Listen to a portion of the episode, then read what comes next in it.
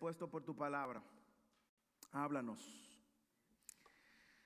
Abre nuestros oídos, Señor. Abre nuestros corazones, Señor. Y gracias, Señor, porque por medio de la historia de tu pueblo, tenemos tanto que aprender y agradecerte. Yo te pido que esto no quede en una sola historia, solamente en una historia, sino que desafíen la manera en que vivimos y que podamos responder en obediencia a tu palabra. Ayúdame a ser fiel en el nombre de Jesús. Amén. Pueden sentarse, hermanos. Qué bueno verlos. Qué gozo el volver a encontrarnos. Nos llena de mucha alegría y gozo y, y poder continuar con la serie del libro de Esdras y Nehemías. Y cuando decimos el libro de Esdras y Nehemías, no estamos cometiendo un error gramatical. Lo dijimos al principio de la serie es porque el libro de Esdras y Nehemías era visto como un solo libro en la, en la Biblia hebrea. Y nosotros vamos a ver en el día de hoy el cierre del libro de Esdras, ya en el capítulo 9 y 10, y vamos entonces la semana próxima a iniciar el libro de Nehemías como parte de la misma trayectoria y la misma narrativa. En esta mañana vamos a ver el capítulo 9 y 10 y le prometo y trato de, voy a tratar de ser lo más fiel posible al texto, de que vamos a leer todo el texto, aun cuando el hermano Julio leyó los primeros versículos. Pero es importante que nos expongamos a la escritura, porque lo que Dios tiene que decir es más importante que lo que yo pueda decir. Y cuando yo veo la historia del libro de eh, Esdras y el pueblo de Israel, me recuerda bastante una situación que se dio con Josué cuando él tenía nueve años aproximadamente. Había sido un día intenso de mucha desobediencia, de esos días donde usted está corrige, que corrige, repite las mismas cosas y habla las mismas cosas. Había sido ya disciplinado Josué por haber cometido desobediencia. Y ya mi esposa Betsy, cansada de decirle lo mismo, decide tratar de convencerlo ahora con unas palabras más dulces, más, más, más a su nivel. Y le dice, trata de convencerlo y dice, Josué, por favor, te lo ruego, obedece, pórtate bien. Y estas tiernas palabras lo que hicieron fue quebrar el corazón de Josué, lo cual él respondió, mami, que no puedo, no puedo portarme bien. en sus nueve, años de edad, él levantó los, los brazos al cielo y dijo, necesito a Cristo. Bueno, lo que nosotros vemos en el pueblo de Israel es justamente eso, su incapacidad de obedecer a Dios. El pueblo de Israel una vez más fallándole a Dios. Y el título del sermón en esta tarde es esto, Dios no es infiel como su pueblo, primera parte.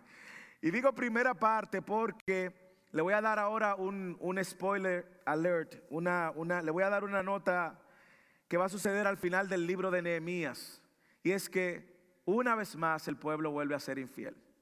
Y aquí nosotros vemos a un pueblo infiel, vemos a Esdras si usted ve el sermón de la semana pasada, usted recordará que hablábamos y decíamos cómo la mano poderosa de Dios estaba guiando al pueblo de Israel y cómo la mano poderosa de Dios hace que levante a Esdras como el líder que toma a una segunda ola de judíos que habían estado en el exilio en Babilonia y cómo ahora Dios mueve el corazón de Artajerjes y empodera a Esdras a dirigir el retorno de este segundo remanente, cerca de dos mil personas. Y vemos cómo Dios milagrosamente le da los recursos que necesita, el dinero, el oro, la plata, la comida, todo lo que necesitaban para que ellos retornaran de una manera eh, exitosa a la tierra de Israel. ¿Usted sabe cuántos meses pasaron desde ese momento? Cuatro meses. Y nos encontramos aquí frente a un pueblo que había sido dividido por el pecado de Salomón de irse en pos de dioses paganos y de idolatrar o de levantar otros dioses y seguir las mujeres de esos dioses. Por causa de ese pecado, Dios divide al reino de Israel en el reino del norte y el reino del sur. Y en el reino del sur es donde está Judá y Benjamín y donde está la ciudad de Jerusalén. Y aquí estamos lidiando con el reino del sur que sabe que su reino fue dividido por el pecado de Salomón y no solo eso. El pueblo fue tomado en cautiverio por Nabucodonosor y los babilonios porque ellos se fueron en pos de otros dioses, porque se casaron con mujeres extrañas. Y aquí vemos el pueblo que retorna a su tierra como Dios lo había prometido. Y vemos que el pueblo retorna a su tierra como Dios lo había prometido y viene a cometer el mismo pecado. No puede obedecer. Un pueblo incapaz de obedecer. Un pueblo que sabía lo que era el cautiverio, sabía lo que significaba estar en el exilio. Personas murieron en el exilio, nacieron en el exilio, algunos permanecieron vivos y vieron el segundo templo construir, como vimos en los capítulos anteriores, y ahora encontramos a un pueblo pecando con el mismo pecado de sus ancestros o sus antecesores. Esta vez vemos a un pueblo que está rebelándose contra Dios, no desde no de una posición externa o posición externa, sino internamente, la pureza de la comunidad se ha visto ahora amenazada y la pureza incluso del linaje de Dios o de la nación de Israel se ha visto amenazada por casarse con mujeres de entre los pueblos de la tierra que no adoraban dioses. Dios había levantado a Esdras, lo vimos en el capítulo 8, y el capítulo 7 y 8 como un líder que trajo la escritura para traer una, un despertar al pueblo. Y ahora vemos a Esdras jugando un rol de intercesor por el pecado del pueblo. Recuerde el contexto de lo que está sucediendo. Esta gente había estado cautivo 70 años. Esta gente es Esdras quien le trae otra vez a conocer la escritura, toda la Torah, toda la ley, todo lo que Dios había mandado. Y aquí nosotros vemos un pueblo infiel. Así que básicamente voy a, voy a, romper o a ver, a desempacar el texto en dos porciones, en dos partes. Un pueblo infiel que obedece, es la primera parte, desde el capítulo 9, versículo 1 al 15. Y luego vamos a ver en los versículos del capítulo 10 y en lo adelante, vamos a ver entonces a un pueblo confesando sus transgresiones y poniendo su esperanza en un Dios fiel.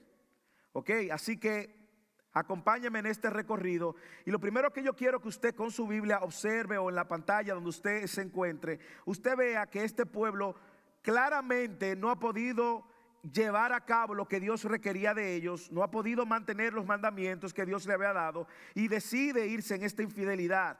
Pero no solamente el pueblo, el pecado también llegó a los líderes. Los líderes, los sacerdotes, los levitas estaban desobedeciendo. Lea el versículo 1 y 2. Acabadas estas cosas, cuatro meses después, se me acercaron los príncipes diciendo, el pueblo de Israel, los sacerdotes, míralo aquí, no solamente el pueblo, los sacerdotes y los levitas no se han separado de los pueblos de las tierras y sus abominaciones de los cananeos, eteos, fereceos, jebuseos, amonitas, moabitas, egipcios y amorreos, sino que han tomado mujeres entre las hijas de ellos para sí y para sus hijos.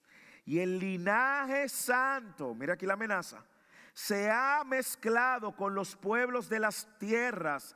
Es más, la mano de los príncipes y los gobernantes ha sido la primera en cometer esta infidelidad. Wow, los líderes y los gobernantes fueron los primeros en cometer esta infidelidad. Si estuviéramos hablándole a los pastores, probablemente pudiéramos sacar mucha enseñanza, pero creo que hay una enseñanza de la iglesia clara y es que el pecado no mira posición.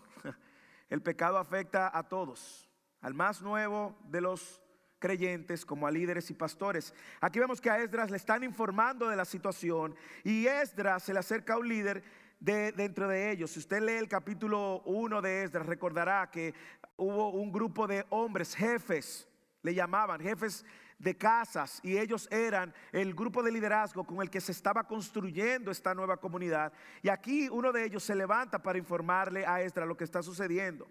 No solamente que ellos sean casado con mujeres que sirven a dioses paganos, sino que ellos también están siguiendo estas costumbres abominables. El pueblo se estaba corrompiendo. El pueblo se estaba corrompiendo. Y quiero traer esto a un contexto más amplio. Recuerde que en Génesis Dios había dicho que por medio de la simiente iba a venir una que iba a aplastar la cabeza del enemigo. Luego nosotros vemos las genealogías apareciendo una y otra vez. El Señor recordándonos que Él está manteniendo su promesa. Y vemos ahora que el pueblo regresa luego de haber pasado por el exilio, destrucción de su primer templo, se reconstruye el templo y ahora vemos que Dios sigue manteniendo su promesa. Ahora Dios sigue protegiendo su pueblo. Sin embargo, aquí hay algo que está sucediendo y es que por causa del pecado, ese linaje se está viendo amenazado. Sus líderes están corrompidos, se han corrompido y el pueblo ha seguido las costumbres paganas. No es la primera vez que esto sucede y Dios se lo había advertido a ellos. Esdra, que era un experto de la ley, lo vimos la semana pasada eh, en el capítulo 7, 10, que él había, había decidido en su corazón estudiar la palabra, obedecer la palabra y enseñar la palabra. Él conocía muy bien Deuteronomio. Él sabía que en Deuteronomio 7, 1 al 5 decía lo siguiente, cuando el Señor tu Dios te haya introducido en la tierra donde vas a entrar, para poseerla y haya echado delante de ti muchas naciones, a los eteos, mire a ver si son las mismas naciones, los jereceos, los amorreos, los cananeos, los fereceos, los hebeos, los ebuseos y todo lo que termina en eos, eso lo puse yo. Siete naciones más grandes y poderosas que tú, y cuando el Señor tu Dios te haya entregado delante de ti y lo hayas derrotado, los destruirá por completo. No harás alianzas con ellos ni te apiadarás de ellos. Y mire aquí, Esdras sabía muy bien esta porción. Y no contraerás matrimonio con ellos. No darás tus hijas a sus hijos, ni tomarás sus hijas para tus hijos, porque ellos apartarán a tus hijos de seguirme para servir a otros dioses.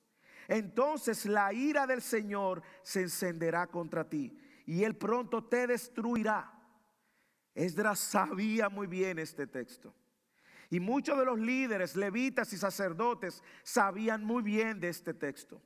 Y sabían que ellos abiertamente estaban violentando un mandato que Dios había dado con consecuencias incluidas. No era un mandato solamente, no te cases, no, no, no. Es que si tú te casas, esas mujeres van a llevar a tus hijos a seguir esos dioses. Y yo voy a venir sobre ti, voy a destruirte. Y eso fue lo que vimos que pasó en el, pueblo, en la historia del pueblo cuando se fueron en pos de otros dioses. El pueblo falló y el linaje santo empieza a mezclarse con los pueblos de la tierra. Y aquí nosotros vemos que los líderes fueron parte de este pecado. El resultado del pecado es inevitable. Siempre el pecado trae consigo dolor. Los matrimonios entre los israelitas y los pueblos, Dios lo llamó idolatría, lo llamaba idolatría. Y aquí vemos a un pueblo, a un Esdras herido, dolido por el pecado del pueblo. Me llama mucho la atención que justamente, no solamente el texto 1.2 menciona los, las mismas naciones, sino que dice específicamente lo que Deuteronomio prohibía han tomado mujeres de entre las hijas de ellos para sí y para sus hijos. Y Deuteronomio le dijo, no tomen mujeres de ellos ni para ti ni para sus hijos. Y aquí está el pecado una vez más. Es una manifestación de nuestra revelación, nuestra rebeldía contra Dios. Esdras muestra su dolor, su consternación. Y mire ahora cómo Esdras, que no participó en este pecado, se une en el dolor del pecado. Lee el versículo 3 y 4. Y cuando oí de este asunto, rasgué mi vestido y mi manto. No era calvo, Esdras, porque dice, arranqué pelo de mi cabeza y de mi barba y me senté atónito. Entonces se reunieron conmigo todos los que temblaban ante la palabra del Dios de Israel por causa, aquí está, de la infidelidad de los desterrados. Y estuve sentado atónito hasta la ofrenda de la tarde. Aquí está Esdra, que no había sido partícipe del pecado directamente, pero era parte del pueblo. Y el pecado, él sabía que iba a traer consecuencias, no solamente a él, aunque no hubiese participado del pecado, pero a su pueblo. Y las consecuencias que iba a traer sobre su pueblo iban a ser consecuencias contra él también. Y él sabe que el pecado ha afectado a la nación y ahora él en dolor, en humillación, se desprende de su, de, rasga sus vestiduras y viene delante del Señor y está en shock y él ve la consternación de un pueblo que insiste en pecar. Insiste en pecar. Él sabe que este pecado llevó al pueblo al exilio. Él sabe que este pecado llevó a que la nación se dividiera en dos reinos. Él lo sabe muy bien. Y yo creo que de una manera u otra, cuando nosotros vemos los, pecados del pueblo de Israel, y nosotros vemos al pueblo de Israel y decimos, wow, pero qué pueblo tan terco. No, nosotros somos el pueblo de Israel. Nosotros somos ese pueblo que insistimos en rebelarnos contra un Dios que es santo, tres veces santo, y que nosotros a veces tomamos ligeramente el pecado. Y el pecado trae dolor y consecuencias no solo a nuestras vidas, sino a nuestro entorno. Si no, pregúntale al hombre que le ha sido infiel a su esposa. Y como resultado, el matrimonio se sacude, a veces se, se separan. Pero no solamente se, se destruye la confianza del matrimonio, los hijos se ven afectados, la iglesia se ve afectada. El pecado de uno trae consecuencias para todos. El pecado está presente en todos, en los líderes, en los más recientes. El pecado es una lucha constante. Aquí vemos que los levitas, los sacerdotes, los pastores, todo el mundo estaba envuelto. El pecado trae dolor, trae división, trae tristeza. Y yo creo que si hay algo que podemos ver en los primeros versículos de esta este anticlímax, como si se puede decir, porque el libro de Esdras no termina como una celebración de júbilo luego de haber reconstruido el templo, no, termina ellos pagando la consecuencia de sus pecados. A veces nosotros tomamos muy a la ligera el pecado y creemos que el pecado no afecta a otros. El hombre o la mujer que está jugando con la pornografía en la televisión y su, esposo o su esposa lo encuentra en el internet, el daño, el dolor que le causa, cómo marca la confianza y destruye la confianza entre ambos. O el padre que incumple con su hijo, que luego que le había ofrecido cosas, no está presente. El pecado afecta, nos afecta a todos. Nosotros vemos luego que Esdras entonces, una vez haber recibido la noticia y tener muy claro de las consecuencias que pudieran venir para su nación, y que como el pecado una vez más está en medio de su pueblo y de sus líderes. Los líderes no podían llamarle la atención, porque los líderes estaban comprometidos.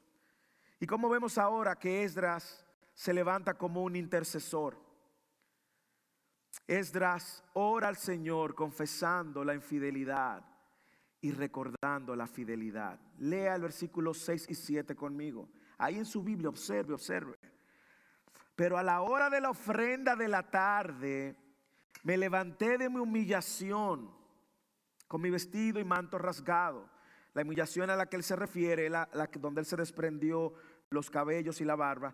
Y caí de rodilla y me extendí mis manos al Señor mi Dios y dije, Dios mío,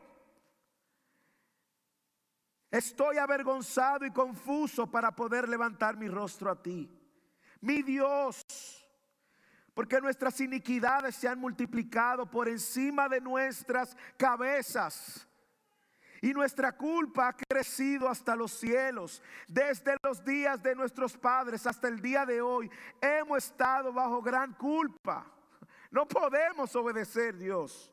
Y a causa de nuestras iniquidades, nosotros, nuestros reyes y nuestros sacerdotes, hemos sido entregados en manos de los reyes de estas tierras. A la espada, al cautiverio, al saqueo y a la vergüenza pública como en este día. Dios mío, mi Dios. Esdras no le está pasando paño tibio, dicen en República Dominicana. No le está pasando, no está tomando a la ligera el pecado. Y él lo dice, nuestros pecados están por encima de nuestra cabeza, nuestro, nuestro culpa ha crecido hasta los cielos. Él sabe el impacto del pecado. Hermanos, hermanas, uno de los grandes problemas nuestros es que nosotros no entendemos la magnitud del pecado. Y queremos coquetear con el pecado y el pecado siempre te va a llevar más lejos de lo que tú crees. dice el pastor Miguel, mi pastor en Dominicana, que tú te alejas y pecas con tus condiciones, pero cuando regresas vas a regresar con las condiciones de Dios. Y eso fue lo que el pueblo había visto. Se alejaba, se divertía, tomaba mujeres, se iba en pos de dioses paganos, pero cuando Dios traía la disciplina al pueblo, regresaban entonces con las condiciones de Dios. Y aquí vemos una oración de confesión sincera. Él dice que en la ofrenda de la tarde, porque era la tradición según Éxodo 29, de que había ofrenda en la mañana y en la tarde. ¿Para qué? Ofrenda para expiar los pecados. Ya el templo se había levantado, lo recuerdan en, los, sermones anteriores. Ellos habían ofrecido sacrificios, lo vimos en los sermones anteriores. Así que Edras va, algunos dicen que estaba en el lugar, en, en los atrios del templo y estaba ahí y, y hasta esta oración sincera. Él sabe que aún en su pecado Dios está cercano. Donde yo lo veo, cuando Él usa dos veces estas palabras y dice, Dios mío. Lo dice eh, al principio, cuando dice, Dios mío, estoy avergonzado y confuso. Y luego, luego dice, mi Dios, porque nuestras iniquidades. Él sabe que este Dios aún en medio del pecado de su pueblo está cercano. Observe también cómo Él dice, y Él se incluye nuestras iniquidades. Porque Él sabe que Él es parte del pueblo. Y Él sabe que la relación de Dios era con su pueblo también. Y Él sabe que cualquier disciplina que Dios trajera a su pueblo, aun cuando Él no hubiese pecado, Él iba a tener que estar bajo esas consecuencias. Y él empieza por confesar su propia necesidad de perdón y luego reconoce los pecados de la nación y luego repasa la historia. Y él quiere recordarse lo que nosotros no hacemos cuando pecamos. Que a veces cuando pecamos no nos recordamos lo amargo del pecado. Pero él se está recordando lo que hicieron sus padres, reyes anteriores, sacerdotes, y él está recordando la historia. Y luego entonces ahora, del versículo 8, lea en su Biblia conmigo, él transiciona a reconocer la misericordia de Dios. Luego de que él ha tenido una confesión sincera, ahora él transiciona y dice, pero ahora, versículo 8, por un breve momento ha habido misericordia de parte del Señor nuestro para dejarnos un remanente que ha escapado y darnos un refugio en su lugar santo. Él está hablando del retorno. Para que nuestro Dios ilumine nuestros ojos y nos conceda un poco de vida en nuestra servidumbre. Porque siervos somos mas en nuestra servidumbre nuestro Dios no nos ha abandonado. Dios no es como su pueblo de infiel. Dios no es como su pueblo.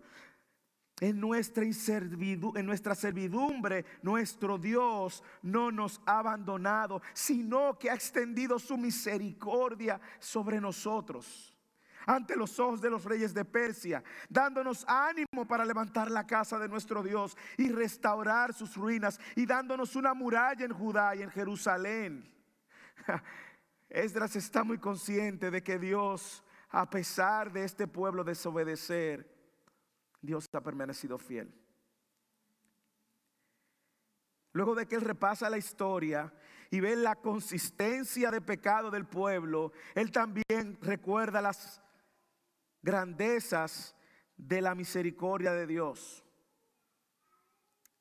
Él se da cuenta de que Dios ha sido misericordioso, el Señor ha extendido gracia con su pueblo y que Dios de una manera u otra no lo has destruido completamente cuando Él lo pudo hacer. Él se recuerda que Dios no es como ellos y que Dios ha extendido gracia aún sin ellos merecerlo. El versículo 8, ha habido misericordia de parte del Señor nuestro. Versículo 9, nuestro Dios no nos ha abandonado, sino que nos ha extendido misericordia. Esa misericordia la vimos en los capítulos anteriores, como cambió el corazón de Ciro y movió el corazón de Ciro para que ellos retornaran el primer remanente y luego el de Darío y luego el de Artajerjes y Nehemías capítulo 1 que vamos a ver la semana próxima empieza justamente con el rey Artajerjes dándole permiso a Nehemías para ir a reconstruir los muros ahora. Lea el versículo 10 al 15 y vea cómo ahora Esdras Luego de haber, siga la secuencia. Él presenta los pecados de los, sus padres anteriores. Resalta la fidelidad de Dios. Dios no es igual que su pueblo. Y ahora viene a confesar los pecados presentes. Esdras no está tapando su pecado pasado porque él sabe que Dios lo conoce. Él, él no está escondiendo ni tampoco está pasándole mano suave, no sé cómo le dicen en su país. En mi país es mano tibia al pecado. No, él viene a transparente y ahora confiesa los pecados presentes, versículo 10 al 15. Léalo. Y ahora, Dios nuestro, ¿qué diremos pues de esto? Porque aquí está el pecado. Hemos abandonado tus mandamientos que por medio de tus siervos, los profetas, ordenaste diciendo, la tierra a la cual entrasteis para poseerla es una tierra inmunda, con inmundicia de los pueblos de estas tierras, con sus abominaciones que la han llenado de un extremo a otro y con su impureza. Ahora pues, no deis vuestras hijas, Deuteronomio 7, Éxodo 34, 15 y 16, no deis vuestras hijas a sus hijos, ni toméis sus hijas para vuestros hijos, y nunca procuréis su paz ni, su prosperidad, para que seáis fuertes y comáis lo mejor de la tierra, y la deis por heredar a vuestros hijos para siempre. Y después de todo lo que nos ha sobrevenido a causa de nuestras malas obras, nuestro pecado, y nuestra gran culpa, puesto que tú, nuestro Dios, otra vez, nuestro Dios, Dios cercano, nos has nos has pagado menos de lo que nuestras iniquidades merecen y nos has dado un remanente que ha escapado como este. Hemos de quebrantar de nuevo tus mandamientos, emparentándonos con los pueblos que cometen estas abominaciones. No te enojarías con nosotros hasta destruirnos sin que quedara remanente ni, que, ni escapara. Oh Señor, Dios de Israel, tú eres justo, porque hemos quedado un remanente que ha escapado como en este día, he aquí estamos delante de ti en nuestra culpa, porque nadie puede estar delante de ti a causa de esto. Una vez más, una confesión sincera, transparente, honesta, descansando en la misericordia de Dios. A mí me encanta que en, el versículo 13 hay algo del Salmo 103, 10 el versículo 13 cuando él dice, no nos ha pagado menos de lo que nuestras iniquidades merecen. No le hace esto sentido lo que dice el Salmo 103, 10, cuando el salmista repetía estas mismas palabras. No nos has tratado según nuestros pecados, ni nos has pagado conforme a nuestras iniquidades, porque como están los de alto los cielos sobre la tierra, así de grandes son sus misericordias para los que le temen.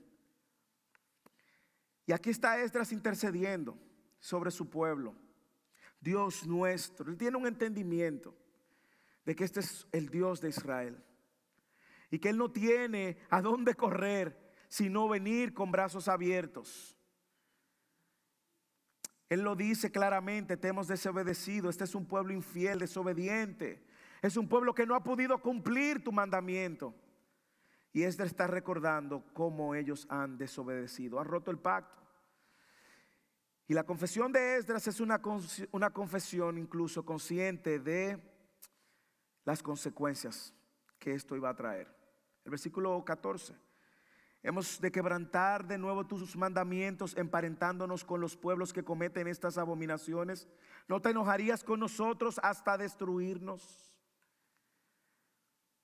Él sabía que Deuteronomio 7 hablaba de esto, Éxodo 34 también.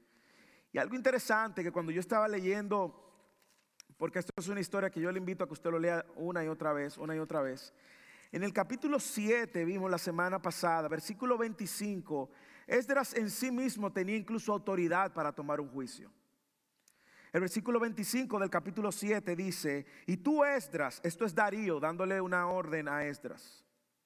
Y tú Esdras, perdón, el rey Altajerjes dándole una orden, le dice, y tú Esdras, conforme a, a la sabiduría de tu Dios que posees, Nombra magistrados y jueces para que juzguen a todo el pueblo que está en la provincia, más allá del río, a todos los que conocen las leyes de tu Dios, y a cualquiera que las ignore, le enseñarás. Y todo aquel que no cumpla la ley de Dios, de tu Dios, y la ley del rey, que la justicia se aplique severamente, sea para muerte o destierro o confiscación de bienes o encarcelamiento. Esdras pudo haber tomado una decisión mucho más drástica de la que él tomó. Pero aquí él juega un rol de intercesor. Simplemente fue un intercesor ante el pueblo, ante Dios, orando por el pueblo y confesando los pecados. Hermanos, una vez más, quiero recordarte para que no veas esto como una película y una narrativa interesante. Usted y yo somos el pueblo. No se olvide de eso. Usted y yo somos los que hemos desobedecido y nos hemos rebelado contra un Dios santo. Usted y yo somos aquellos que por nuestros propios esfuerzos, nuestra propia fuerza, no vamos a poder cumplir el estándar de Dios. Por más bueno que usted crea que es, comparándose con el que está al lado, cuando se compara contra Cristo, usted no es bueno. Usted es, y yo soy también el pueblo. Y en muchas ocasiones, de otras maneras, hemos sido tan idólatras o peor de idólatras que el pueblo. Ahora nosotros podemos señalar al pueblo y decir, ah, mire ese pueblo, cómo se iba en pos de mujeres. Piense a ver si usted no tiene ídolos en su corazón o ha tenido ídolos en su corazón a quien usted adora continuamente, a quien se rinde continuamente, a quien le sirve continuamente. La estabilidad, la salud, las riquezas, algún hobby Piense. Piense dónde están sus afectos. Piense dónde usted pasa tiempo pensando, dándole su tiempo, su energía, sus recursos, su dinero, todo. Piense, piense. Y usted va a ver que usted, al igual que el pueblo, es idólatra y ha sido idólatra. Ha levantado dioses. Nuestro pecado de idolatría es contra Dios, hermanos. Es contra Dios. Y nuestro pecado tenía que ser pagado de alguna manera. Y ahí es donde Cristo juega nuestro rol de intercesor. Esdras aquí jugó un rol de intercesor, pero gracias a Dios tenemos un mejor intercesor que Esdras. Y es Cristo mismo quien no solamente intercede delante del Padre, dice Romanos, y no solamente hace eso, sino que Él recibe todo el castigo por nuestra idolatría y por nuestro pecado que Esdras nos recibió. Y lo recibe de manera que ahora usted y yo y todo el que cree en Él no reciba condenación que merecemos por nuestro pecado. Sin embargo, cuando yo veo a Esdras confesando, me pregunto, ¿tengo algún pecado que confesar? Y quiero extenderte esa pregunta a ti. ¿Tú tienes algún pecado que confesar? Te tengo dos noticias buenas. La primera, tú no tienes que ir donde un cura sentarte al lado y confesarlo. No. Pero la segunda es mejor. Tú puedes venir confiadamente donde Cristo. Hebreos capítulo 4 me, me, recuerda la gran promesa de cómo Cristo hizo posible que su trono estuviera abierto, recordándome estas palabras, versículo 15, porque no tenemos un sumo sacerdote que no pueda compadecerse de nuestras flaquezas, sino uno que siendo tentado en todo, como nosotros, pero sin pecado, por tanto, acerquémonos con confianza al trono de la gracia, gracia para que recibamos misericordia y hallemos gracia para la ayuda oportuna. Recuerde que si usted tiene pecados que confesar, no los guardes. Tráelos delante de Dios y confiésaselo a tu Dios y dile, Señor, aquí estoy, no puedo ocultarte mi pecado. He pecado tantas veces en mi pasado, me he ocultado, pero no puedo ocultarme de ti. Pero gracias a ti, a Cristo hay más misericordia en Cristo que pecado en mí. Hay más gracia en Cristo, decía un autor, que pecado en nosotros. Y corramos porque tenemos un mejor intercesor. Esdras fue un intercesor de un pueblo infiel y Dios envió a Cristo para que Cristo sea nuestro intercesor ante un pueblo infiel. tenemos un mejor intercesor. Así que con eso vemos la debilidad de un pueblo, un pueblo infiel. La segunda parte está en el capítulo 10, que vemos la confesión ahora del pueblo y la esperanza de un Dios fiel. Y yo quiero apuntar a la esperanza de Dios fiel, porque el texto y el libro no trata del pueblo ni de Esdras, trata de Dios mostrando su gran fidelidad, amor en cumplir lo que él había prometido. y es Dios el protagonista, no el pueblo, no es no enemías. Es Dios. Y por eso quiero resaltar aquí que a pesar de la infidelidad del pueblo, como dice un texto en el Nuevo Testamento, aun cuando nosotros seamos infieles, Él permanece fiel. Versículo 1 y 2, el pueblo confiesa sus pecados, léalo. Mientras Esdras oraba y hacía confesión llorando y postrándose delante de la casa de Dios, algunos entienden que era en el atrio, una gran asamblea de Israel, hombres y mujeres, niños, se juntó a él y el pueblo lloraba amargamente. Y Secanías, hijo de Jehiel, uno de los hijos de Elam, respondió y dijo, Esdras, a Esdras, Esdras, me imagino, hemos sido infieles a nuestro Dios y nos hemos casado con, con mujeres extranjeras de los pueblos de esta tierra, pero todavía hay esperanza. Por eso es la confesión de un pueblo infiel pero esperanza en un Dios fiel. Todavía hay esperanza para Israel a pesar de esto. A mí me humilla ver la esperanza que tenemos por medio de Cristo. Cuando yo miro mi corazón y miro mi pecado y, veo todas las eh, la luchas en mi pecado y veo a Cristo, gracias porque hay esperanza. Y déjame decirte, todavía hay esperanza. Este enunciado es perpetuo para la eternidad, todavía hay esperanza, dice Secanías y convencido de su pecado, viendo un Esdras intercediendo, un Esdras que no ha pecado, vemos que ellos aquí entonces eh, se le acerca este líder y, y deciden tomar una acción. Hemos sido infieles. Usted ve, eh, él no está excusándose ni se está excluyendo, Secanías. Hemos sido infieles. Señores, el perdón de nuestros pecados inicia reconociendo nuestra condición. El inicio de la salvación es cuando Dios en su misericordia te ha permitido ver tu condición y tú la reconoces y dices, soy un pecador, soy una pecadora y necesito correr donde hay esperanza.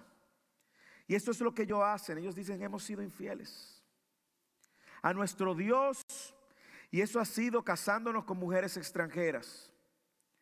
Ellos reconocen primero su condición de pecado y lo que y cómo desobedecieron, pero dicen hay esperanza. ¿Y qué vemos en el versículo 13 en adelante? Bueno, una decisión un poco controversial. Ellos toman una acción con, con el pecado, ellos hacen un pacto. Versículo 3, léalo. Dice, hagamos ahora un pacto con nuestro Dios de despedir a todas las mujeres y a sus hijos conforme al consejo de mi Señor y de los que tiemblan ante el mandamiento de nuestro Dios y que sea hecho conforme a la ley. Levántate porque este asunto es tu responsabilidad, pero estaremos contigo. Anímate y hazlo. Sea que se levanta un líder, Secanías, le da la idea a Esdras. Ellos deciden hacer un pacto. Cuando yo di la clase, eh, eh, cuando di clase de, teología referente a los pactos, yo aprendí algo que me quedó muy claro y es que quien pacta es Dios. Por más que el hombre pacte, el hombre va a romper su pacto. Y usualmente los pactos de Dios, todos tienen una promesa verbal, tienen una confirmación de juramento solemne, tienen un favor y buena voluntad de parte de Dios. Algunos tienen símbolo, el arco iris, usted ha visto, algunos tienen símbolo. Eh, pero aquí vemos el pueblo pactando con Dios. Y le voy a ser honesto, le voy a decir con lo que yo he estado lidiando con el texto. Yo sé que el pueblo confesó sus pecados, y tomaron una decisión radical, y voy a explicarla, yo no estoy muy seguro de que ellos se arrepintieron. ¿Por qué? Porque el arrepentimiento trae consigo un cambio de dirección, un no volver a. Y hay una diferencia muy grande entre arrepentimiento y remordimiento. Yo no sé si usted, pero a mí me ha pasado que yo he venido delante de Dios a confesar pecados por remordimiento y por temor a las consecuencias, no necesariamente por un genuino arrepentimiento. Porque lo que yo veo en la escritura es que el arrepentimiento es un cambio de dirección. Si yo iba por aquí, me arrepentí y ahora voy por acá. ¿Por qué creo que pudo haber sido un, una confesión movida por, porque luego vamos a ver en al pueblo volviéndose a casar con las mujeres de naciones paganas. Sin embargo, vamos a asumir que hay un arrepentimiento. Y si hay un arrepentimiento, entonces vamos a ver cómo ellos lo manifiestan. Todo arrepentimiento trae consigo una acción. Yo confieso el pecado y tomo una acción. ¿Qué acción ellos tomaron? Salir de estas mujeres. Y usted dirá, wow, pero una decisión radical. Sí, una decisión radical, una decisión única. Yo no creo que sea un patrón en la escritura. Nosotros vamos a ver en la escritura con mayor frecuencia a, a, Dios honrando el matrimonio. Lo vamos a ver luego en el Nuevo Testamento. Malaquías capítulo 2 versículo 16 dice que Dios dijo, aborrezco el divorcio. Ok, aborrezco el divorcio. Y ahora nosotros vemos a este pueblo tomando una decisión iniciada por una idea de Sedequías, endorsada por Esdras y rompiendo justamente con esto que amenazaba el linaje, como vimos en los versículos primeros. También debemos entender el contexto. En el capítulo 24 de Deuteronomio, usted recuerda cuando a Jesús le preguntan en el Nuevo Testamento, le recuerda que le preguntan acerca del divorcio. Y él dice, Moisés Dios dio carta de divorcio por la dureza del corazón de ustedes. Pero en el principio no fue así. Jesús no estaba endorsando la casa de divorcio. Jesús no lo estaba endorsando. Él le dijo, en el principio no fue así. Por tanto, dejará al hombre a su padre y a su madre, varón y hembra lo creó. Usted recuerda ese texto y cita Génesis 2.24. Dejará al hombre a su padre y a su madre y se unirá a su mujer y serán una sola carne. Pero ellos en Deuteronomio 24, ellos veían el divorcio, la carta de divorcio, como algo a lo cual ellos podían acceder. Deuteronomio 24.1 dice, cuando alguno toma una mujer y se casa con ella, si sucede que no le agrada, porque ha encontrado algo reprochable en ella, y le escribe certificado de divorcio, lo pone en su mano y la despide de su casa. Esta carta de divorcio la que luego Jesús dice, esto fue dado por la dureza de su corazón. Pero eso no está diciendo que Jesús estaba de acuerdo con el divorcio, ni que Dios está de acuerdo con el divorcio. Tenemos que entender que esto que está sucediendo aquí es un evento único, ¿ok? Y que también nosotros vamos a ver que tristemente ya cuando los fariseos en la época de Jesús abusaron de esta carta de divorcio, al punto que si una mujer cocinaba y le quemaba la comida, carta de divorcio. Si se le caía un diente, carta de divorcio. Si no olía bien, carta de divorcio, carta de divorcio. Y en la época de Jesús estaban abusando los fariseos de la carta de divorcio. Pero no fue así. Jesús incluso soporta la posición diciendo, lo que Dios unió, que no lo separe el hombre. Dándole a entender cuál es la motivación del matrimonio. Es un pacto con Dios que perdura hasta la muerte. Pero aquí nos encontramos en una situación interesante. Y es que estos deciden despedir a las mujeres y a su hijo. Y más que ver esto como una acción triste, yo creo que debemos verlo también a la luz de las consecuencias del pecado. Piense por un momento el dolor que trajo a las familias tener que separarse. Piense por un momento el dolor que trajo a los hijos tener que abandonar a sus padres. Entonces nosotros vemos que los israelitas, en vez de haber obedecido, ahora están pagando las consecuencias de sus pecados. Y hay quienes entienden, algunos comentaristas leía, entienden que, que Esdras no necesariamente tomó una buena decisión, aunque sí nosotros entendemos que con esta decisión estaban limpiando y cuidándose de irse en pos de otros dioses. Versículo 5, lea. Esdras se levantó e hizo jurar a los principales sacerdotes, a los levitas y a todo Israel que haría conforme a estas propuestas, esta propuesta, y ellos juraron. Y después se levantó Esdras delante de la casa de Dios y entró en la cámara de Jonaán, hijo de Eliasib. Aunque entró allí, no comió pan ni bebió agua, porque hacía duelo a causa de la infidelidad de los desterrados. Versículo 7. E hicieron una proclama en Judá y Jerusalén a todos los desterrados para que se reunieran en Jerusalén y a cualquiera que no viniera dentro de tres días, conforme el consejo de los jefes y de los ancianos, le serían confiscadas todas las posesiones y él mismo sería excluido de la asamblea de los desterrados. Esdras 7:25, lo leímos. Entonces ellos se tomaron unos días para evaluar lo que estaba sucediendo, versículo 9, y se reunieron pues todos los hombres de Judá y Benjamín en Jerusalén dentro de tres días. Era el noveno mes del día 23 del mes y todo el pueblo se sentó a la plaza delante de la casa de Dios, temblando por dos razones. Estaba lloviendo lo dice, pero también a causa de este asunto. Dice, estaban temblando a causa de este asunto y de la intensa lluvia. Y mire ahora cómo Esdras confronta el pecado. El pecado debe de ser confrontado. Nosotros oramos, esta es una congregación que está naciendo, seis, siete meses, ocho meses. Lo que tiene Grace, nueve meses. Nueve meses.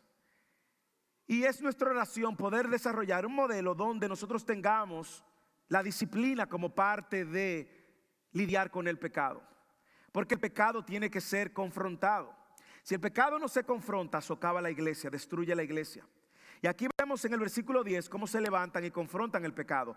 Entonces se levantó el sacerdote Esdras y le dijo, vosotros habéis sido infieles y os habéis casado con las mujeres extranjeras, añadiendo así a la culpa de Israel. Ahora pues, confesad al Señor, Dios de vuestros padres, y haced su voluntad, y separaos de los pueblos de esta tierra y de las mujeres extranjeras. Y toda la asamblea respondió y dijo a gran voz, está bien, tal como has dicho, así vamos a hacer.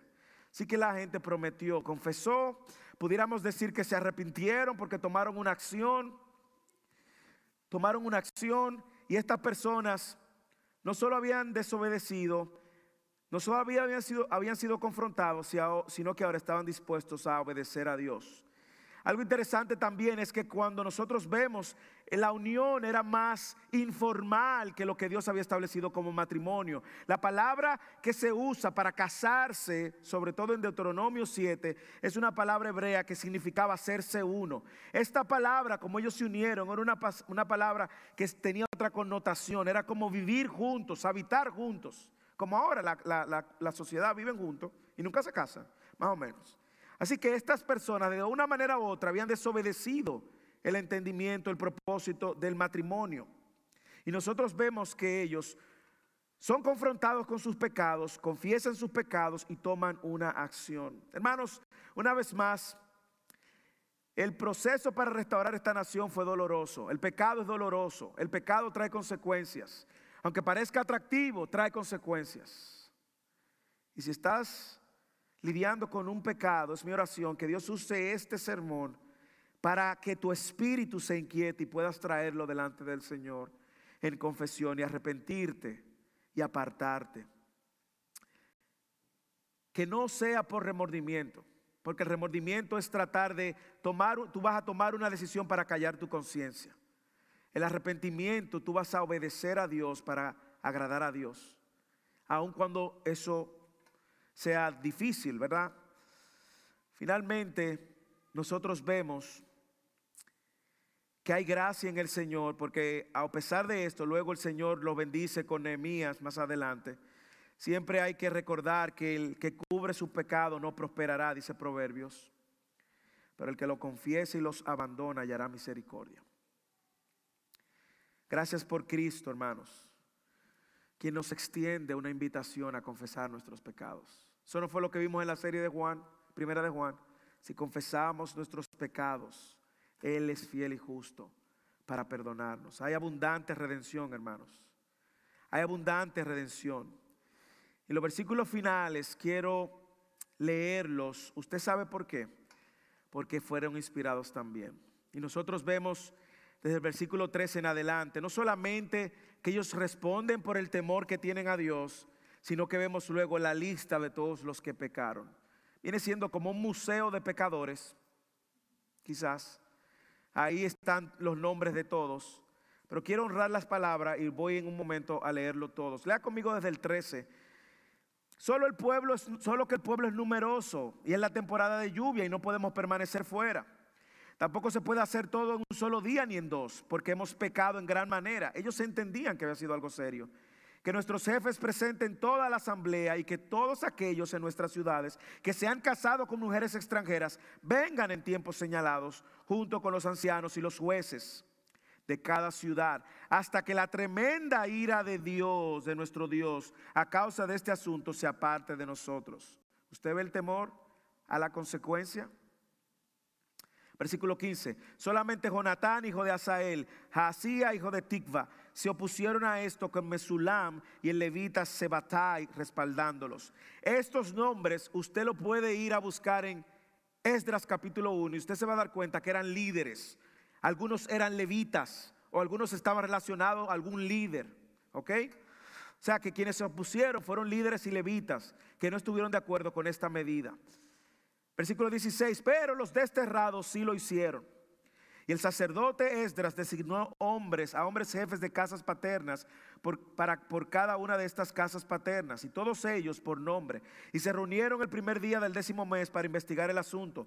Terminaron de investigar todos los hombres que se habían casado con mujeres extranjeras el primer día del mes primero. Y entre los hijos de los sacerdotes que se habían casado con mujeres extranjeras, se encontraron de los hijos de Jesús. Aquí viene el Museo de los Pecadores. Usted pudiera poner su nombre ahí. Siéntase en confianza en Jesús, hijo de, los eh, hijo de los pecadores, no, hijo de Jesús, hijo de Josadac y de los hermanos Maasías, Eliezer, Jarib y Gadalías. Ellos juraron despedir a sus mujeres y siendo culpables, ofrecieron sacrificio, ofrecieron un carnero del rebaño por su delito. De los hijos de Imer, Hanani, Sebadías, Sebadadías, de los hijos de Harim, Maasías, Elías, Semaías, Jehiel y Usías, de los hijos de Pasur, Elioneai, Maasías, Ismael, Natanael, Josabad, Elasa. Entre los levitas, aquí están los adoradores, Josabad, Simei, Kelaya, es decir, Kelita, Petaías, Judá y Elesier. ¿Cuánto nombre interesante para ponerle nombre a sus hijos? Eh? De los cantores, Eliesib, Eliasib y de los porteros, Salum, Telem, Uri. También entre los hijos de Israel, de los hijos de Paro, Ramías, Asías, Malquías, Mijamín, Eliasar, Malaquías, Malquías y Benanai. De los hijos de Elam, Matatnías, Zacarías, Jehiel, Abdi, Jeremot e Elías. De los hijos de Satú, Elioneai, Eliasib, Matanías. Otra vez, Matanías pecó muchas veces, o son varios Matanías, estaba de moda ese nombre. Jeremot, Sabadab y Esasí y, Asisa, de los hijos de Bebai, Joanán, Ananías, Sabai, Atlai, de los hijos de Bani, Mesulam, Maluk, Abadaya, Hasub, Seal, Ramot, de los hijos de Pahate, Moab, Adna, Cuelal, Benaya, Masías, otra vez, Matanías, todos los Masías estaban metidos y Matanías metido en pecado. Besaleel, Binui, Manasés de los hijos de Harim, Eliezer, Isaías, Malquías, Semaías, Simeón, Benjamín, Maluc, Semarías de los hijos de Jasún, Matenai, Matata, mm, Matata, Hakuna, Matata, Sabadab, Elifelet, Jeramai, Manasés, Simei, de los hijos de Bani, Madai, Amram, Uel, Benaya, Bedías, Keluhi, Banías, Mermot, Eliasib, Matanías otra vez, Mataneai, Hasai, siento que estoy hablando en lenguas, Bani, Binui, Simei, Selemayas, Natán, Adaya, Magnadabai, Sasai, Sarai, Azarael, Selemías, Semeraías, Salum, Amarías, José, por fin un nombre que uno sepa, de los hijos de Nebo, Jehiel, Matatías, Sabadab, Sebina, Hadúa, Joel, Benaya, todos estos se habían casado con mujeres extranjeras y algunos de ellos tenían mujeres que le habían dado a luz hijos. Un triste final. ¿Por qué lo leo? Bueno, la misma razón que dije al principio. Esos nombres están ahí con un propósito. Y pasarle por alto a algo que Dios inspiró no es de mi preferencia.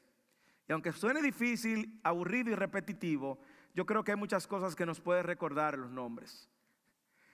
Dios conoce cada persona que ha pecado, incluyéndolo usted y yo. Y no vamos a escapar de esa lista. Dios conoce cada persona que pecó en esta nación. Dios conoce cada ser humano que ha pecado. Y Dios conoce que por nuestro pecado todos estamos apartados de la gloria de Dios, sin excepción. Usted y yo somos pecadores, dice Romanos 3, y dice que estábamos destituidos de la gloria de Dios. Pero no solamente al ver el mural de estos pecadores, nos debe decir, wow, pero qué pecadores con nombres interesantes. No, tenemos que ver la esperanza que ellos tenían de ser restaurados y redimidos. Y uno, si usted lo lee al principio, hubo unos que ofrecieron carneros, los del principio. Dice que ellos, Eliezer, Jarib y Galadías, juraron despedir a sus mujeres, versículo 19, y siendo culpables, ofrecieron un carnero del rebaño. Porque la única manera de expiar ese pecado era por medio del sacrificio de un cordero. Usted sabe que tenemos en común esa lista y nosotros que de la única manera que su pecado iba a ser expiado es por medio del sacrificio. Por medio del sacrificio de un cordero. Y para eso apareció Cristo. Cristo apareció para que usted y yo no estuviéramos en la lista de los condenados solamente, o estuviéramos en la lista de los pecadores. Cristo apareció para que usted y yo ahora estuviéramos en la lista de aquellos que van a vivir eternamente. Y Él demanda de todo pecador arrepentimiento, confesión de su pecado. Y si usted está en esta tarde aquí y nos visita y no tiene a Cristo, es nuestra oración que tú puedas venir delante de Cristo, confesar tus pecados. Y ten la seguridad que Cristo lo ha de remover y perdonarte. Estos fueron pecadores que conocemos por sus nombres, pero usted y yo probablemente somos el peor pecador que usted conoce. Usted no conoce un pecador peor que usted. Porque solo usted sabe de lo que usted es capaz. Solo usted sabe todos esos pensamientos que le pasan por su mente. Pero la buena noticia es esta. Cristo está muy pendiente de eso. Y por eso vino a dar su vida para rescate. Cristo sabía que nosotros no íbamos a obedecer igual que el pueblo. Y por eso Él obedeció por nosotros. El pecado en el pasado, el pecado hoy es el mismo destroza, hace daño, tiene implicaciones. La solución es la misma, sacrificar un cordero. La única diferencia es que ya no tenemos que ir a un templo físico a sacrificar un cordero y ofrecer un sacrificio, porque hace dos mil años Cristo ofreció el sacrificio una vez y para siempre. Venga Cristo. Si tú no estás en Cristo, no tienes una relación con Cristo, la invitación es esta. Ven a Cristo. Confiesa tus pecados. Ríndete a su señorío, porque Él obedeció completamente lo que el pueblo de Israel no pudo obedecer, ni lo que tú y yo íbamos a poder obedecer. Ven a Cristo. Y si tú estás en Cristo y estás lidiando con un pecado, ven a Cristo. Porque solamente en Él vas a encontrar oportuna misericordia. Estos capítulos 9 y 10 son una nota de advertencia de que el pecado afecta a cualquiera. Ore por el pastor, el, pastor no está exento. Ore por los líderes, los líderes no están exentos. Ore por su esposo, ore por su esposa, ore por sus hijos. Ore esa oración de Mateo 6. Señor, no nos dejes caer en tentación. Pidámosle al Señor que nos perdone y que traiga a nuestro corazón si hay pecado que hay que confesar. Si hay algún pecado que usted necesita que alguien le acompañe para restaurarlo, aquí estamos, aquí estamos para servirle. Si usted necesita ayuda, Moisés, necesito que me ayude, estoy lidiando con este pecado. Vamos a caminar juntos, aquí estamos. La tendencia de nuestro corazón va a ser la misma que la del pueblo, desobedecer, desobedecer, desobedecer. Y yo creo que, aunque el libro de Esdras termina en un anticlímax, porque no termina como debió terminar, en una celebración con un pueblo, también nos recuerda que hay una esperanza. Hay muchas cosas que podemos sacar de eso. La advertencia también a aquellos que están unidos en yugo desigual.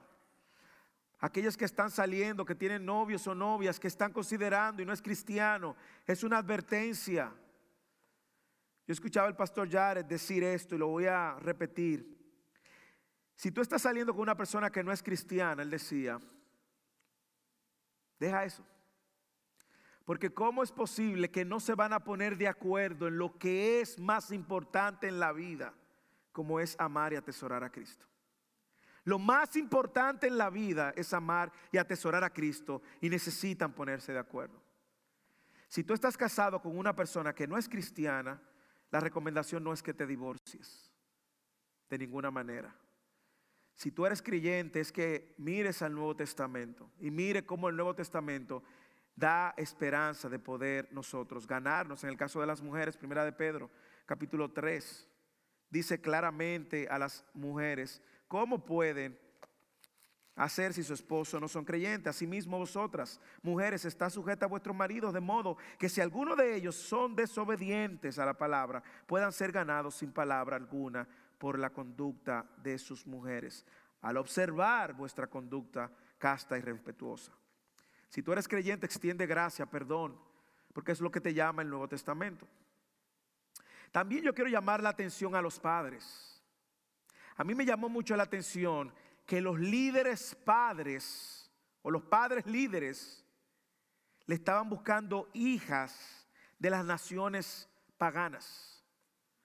Y me hace pensar en la gran responsabilidad que tenemos nuestros padres, que tenemos nosotros como padres, de instruir a nuestros hijos en el temor del Señor, de guiarlos en amor incansablemente.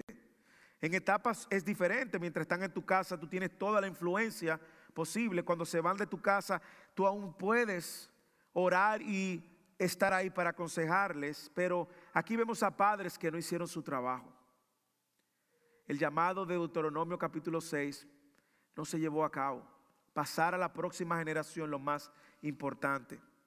Y la verdad es que todos fallaron. Y demostró una vez más el pueblo de Israel su incapacidad de cumplir la ley. ¿Y qué nos recuerda esto, hermanos? Y con esto termino. Que no vamos a poder cumplir completamente la ley. Y que la ley nos recuerda nuestra necesidad de uno que sí la pueda cumplir. ¿Usted sabe quién la cumplió? Cristo. Y ahora yo en Cristo soy encontrado obediente completamente. Impresionante eso. Dios me ve todos los días como que cumplí la ley perfectamente. Dios me ve todos los días santo, puro. Por mí, imposible. Por Cristo. Gracias Dios por la provisión de Cristo, quien nos perdonó y quien tomó nuestro lugar para que ahora todo el que confíe en Él pueda entonces ser hallado obediente. Esta es la primera parte, no se pierda la segunda parte en el último capítulo de Nehemías. Oremos. Padre, gracias por tu palabra.